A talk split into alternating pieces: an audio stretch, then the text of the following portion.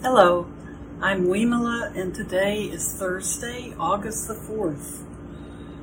Uh, my background may be kind of noisy today because I've had to leave my air conditioner on. It's so humid outside. Um, kind of typical for this time of year, though, so what to do? today, we have finished the Ten Paramitas in our book by Sylvia Boorstein, Pay Attention for Goodness Sake. But I'm I really have loved this book, and so I looked at it and I want to read the epilogue to you because it's a, it's a good example of what a good storyteller she is and how she relays uh, concepts so well in stories. Okay, let me get my Buddha in the picture.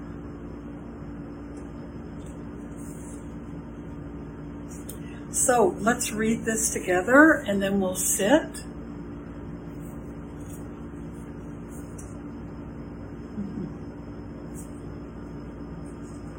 I find all kind of bookmarks when I pick things up. Some have little notes on them some or uh, maybe a little chance.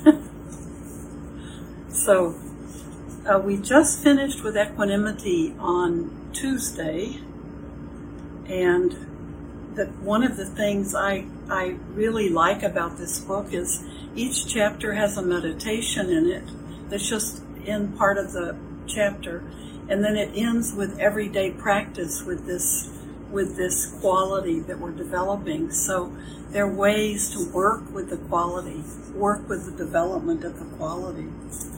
So this is her epilogue. It's called God and the Owls. It was the last morning and the final meditation period of a five day mindfulness retreat for rabbis. And I was thinking to myself as I gave the instructions, you were saying this so well, Sylvia. You're really good at this. Just at that moment, there was a huge thunderclap and hail, the kind that when I lived in Kansas used to be described as big as golf balls, began tat tat tatting on the skylight.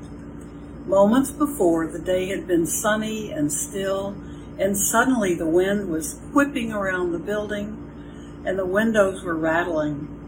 I had the fleeting thought, I wonder if the storm has something to do with my excessive pride. I looked around. I noticed that Jeff and Sheila, my teaching colleagues, had their eyes closed. Most of the other folks did too. The people who had opened their eyes were looking out, watching the storm. The intervals between lightning flashes and thunder crashes got shorter. At one moment, they seemed synchronous, and I thought, the storm is right over us. I wondered if that meant we were completely safe or completely jeopardized. I looked around again. No one had moved. Everyone seemed content. Some people smiled.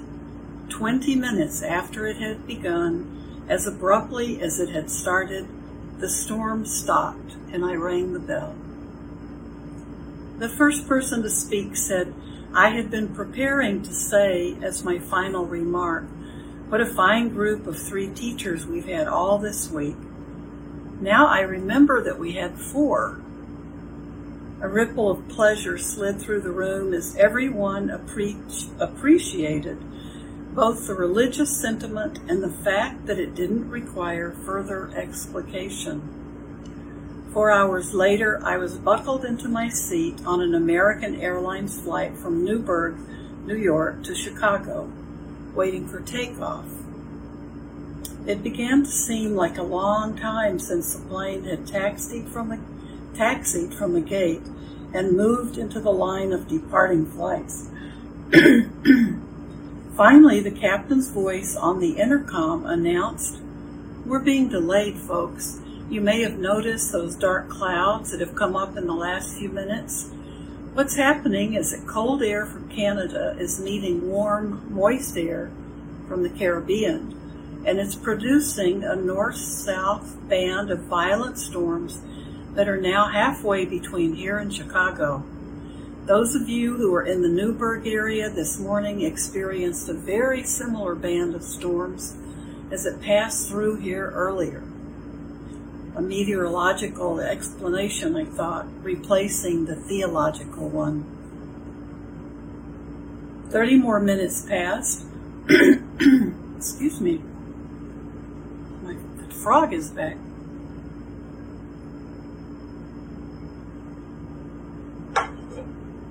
Thirty more minutes passed. The captain kept us updated. Maybe we are going soon, and then maybe not. We're still waiting. I exchanged some pleasantries with my seatmate, and then we both overheard the conversation of the two people sitting in the seats in front of ours. Apparently, they were also traveling alone, strangers to each other. I've been here in Newburgh for a week, a woman's voice said. My mother died. She was old, 87, and she still lived in her own home, the same one I grew up in. All my sisters, I have five of them, came from all over. We had the funeral on Monday, but we needed the whole week to get the house empty and ready to sell. A man's voice responded with words of condolence. No, it's really been fine, the woman continued. It was good for all the sisters to be together. We don't get to see each other often. And this way we went through all my mother's things together, and everyone got to pick what they wanted. I'll tell you what, though, she went on. You see this storm? Well, this morning we finished cleaning up the whole house. Everyone had taken what they wanted. We've given the, we've given the rest away the only thing left were the owls. My mother collected owls, God knows why. She just did. Wooden owls, little pewter owls, china owls. She'd been doing it for years. She had a big collection. None of us wanted them. All week long I was trying to figure out what to do with them. Finally, this morning I decided I would give them away and I made a phone call to arrange to have them picked up. That very moment the thunder and lightning started, I knew it was my mother, letting me know she was mad about the owls. The plane taxied back to the gate, and I spent the night in a motel in Newburgh. I thought about the way in which the mind takes what's happening and makes a story out of it.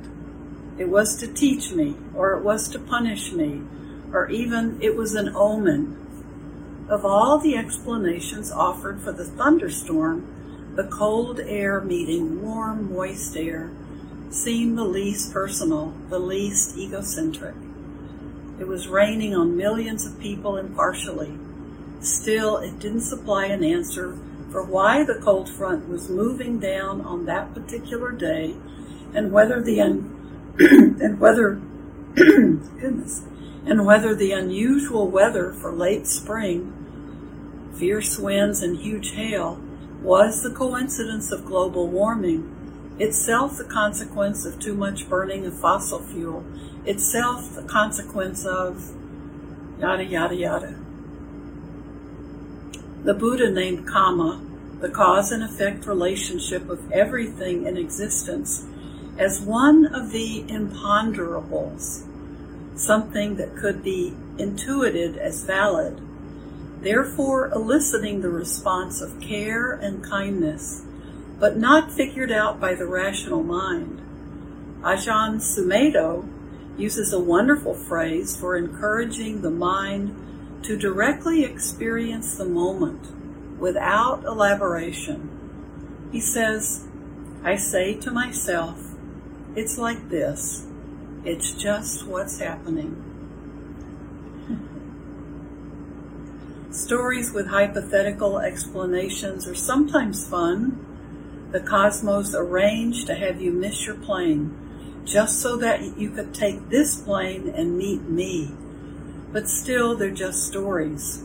I recently stayed five later, five minutes later than I'd meant to at Spirit Rock, talking with someone who'd come with a problem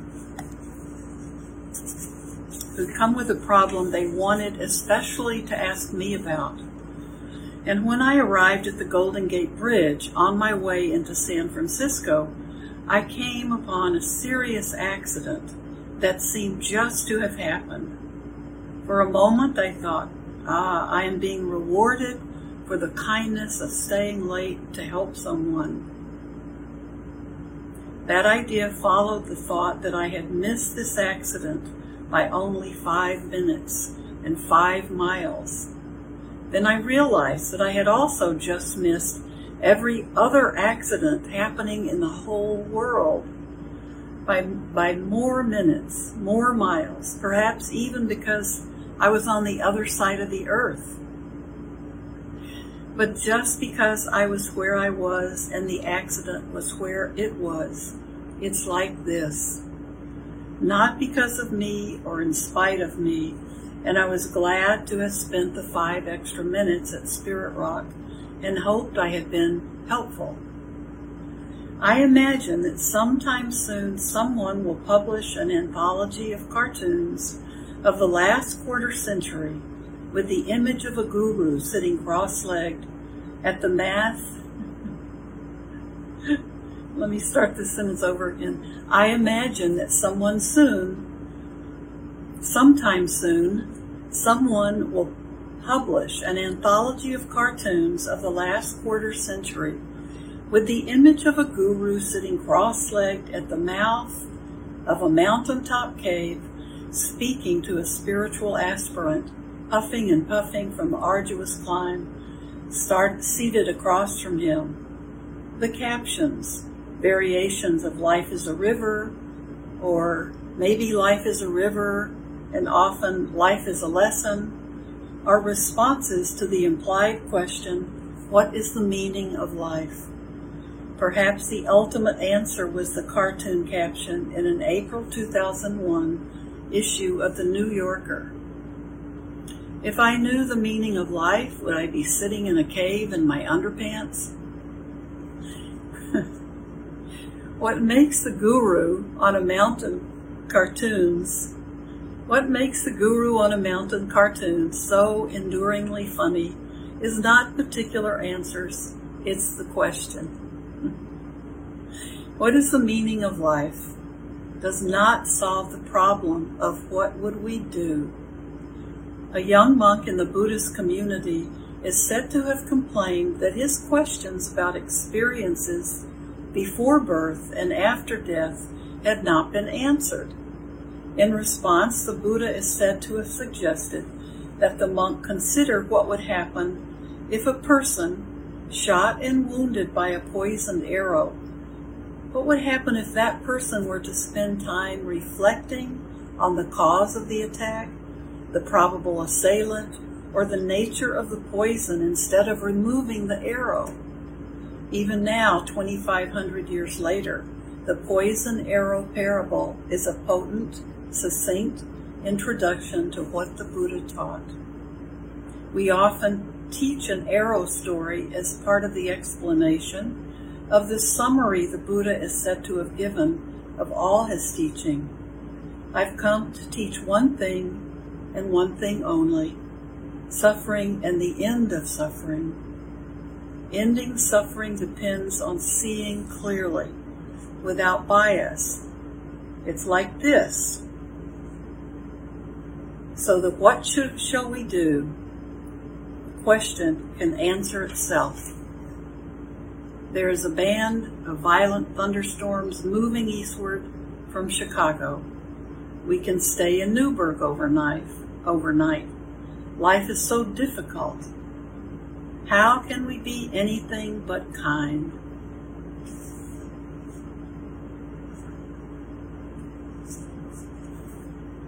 So that's a beautiful ending to this book, I think. We can see clearly, we can see things clearly. It's not about why, it's about how we respond. So, why don't we why don't we sit now?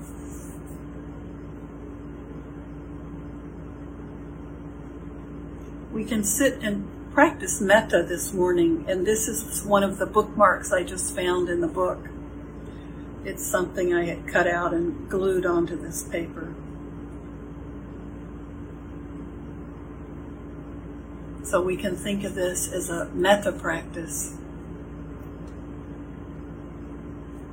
This is a way to think.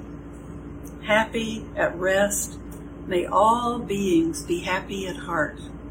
Whatever beings there may be, weak or strong, without exception, long, large, middling, short, subtle, gross, seen and unseen, living near and far away, born or seeking birth. May all beings be happy at heart.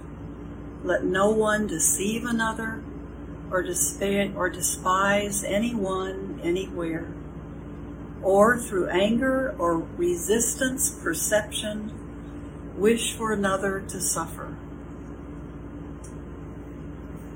So let's sit with that. So just let your eyes close if you can.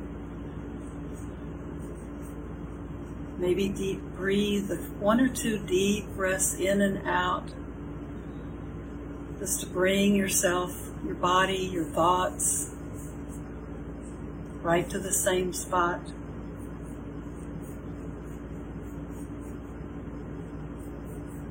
And just relax.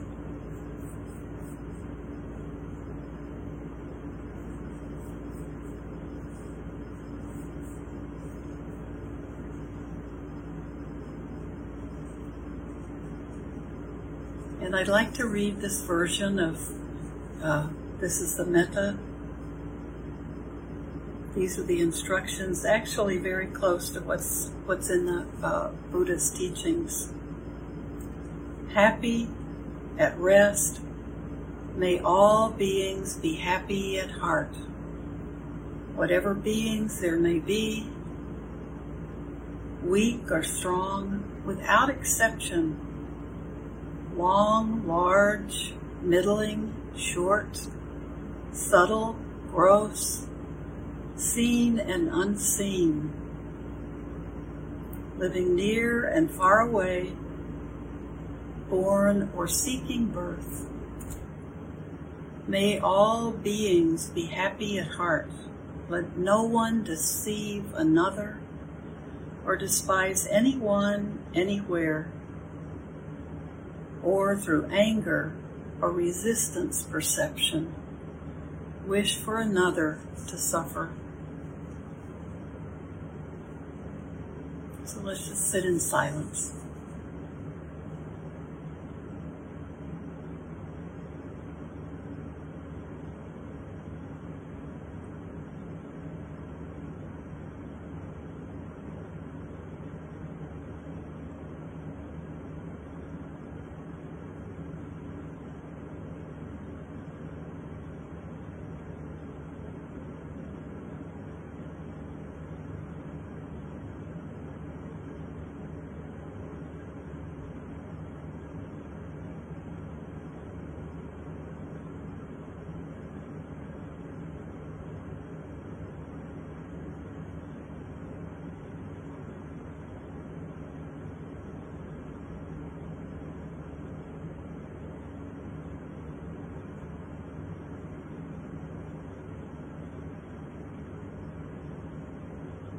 When your mind becomes distracted, just return to your breath over and over.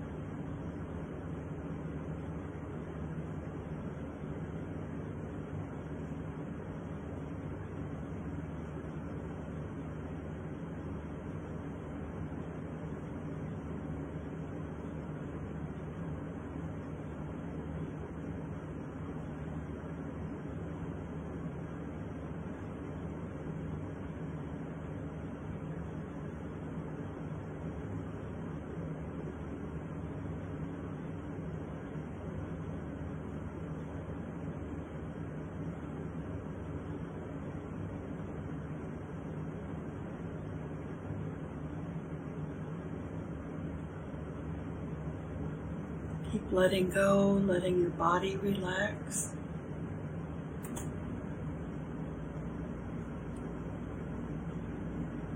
Stay with your breath.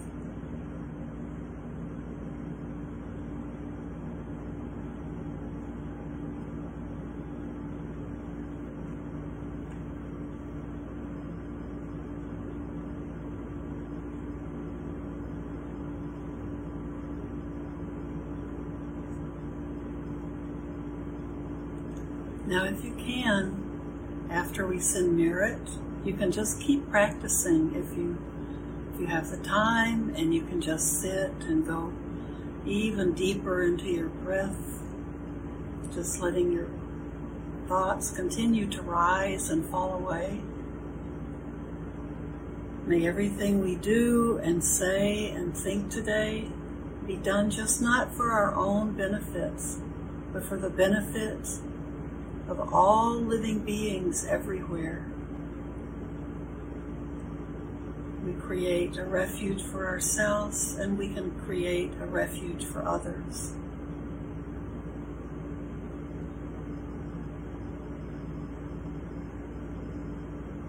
Thank you.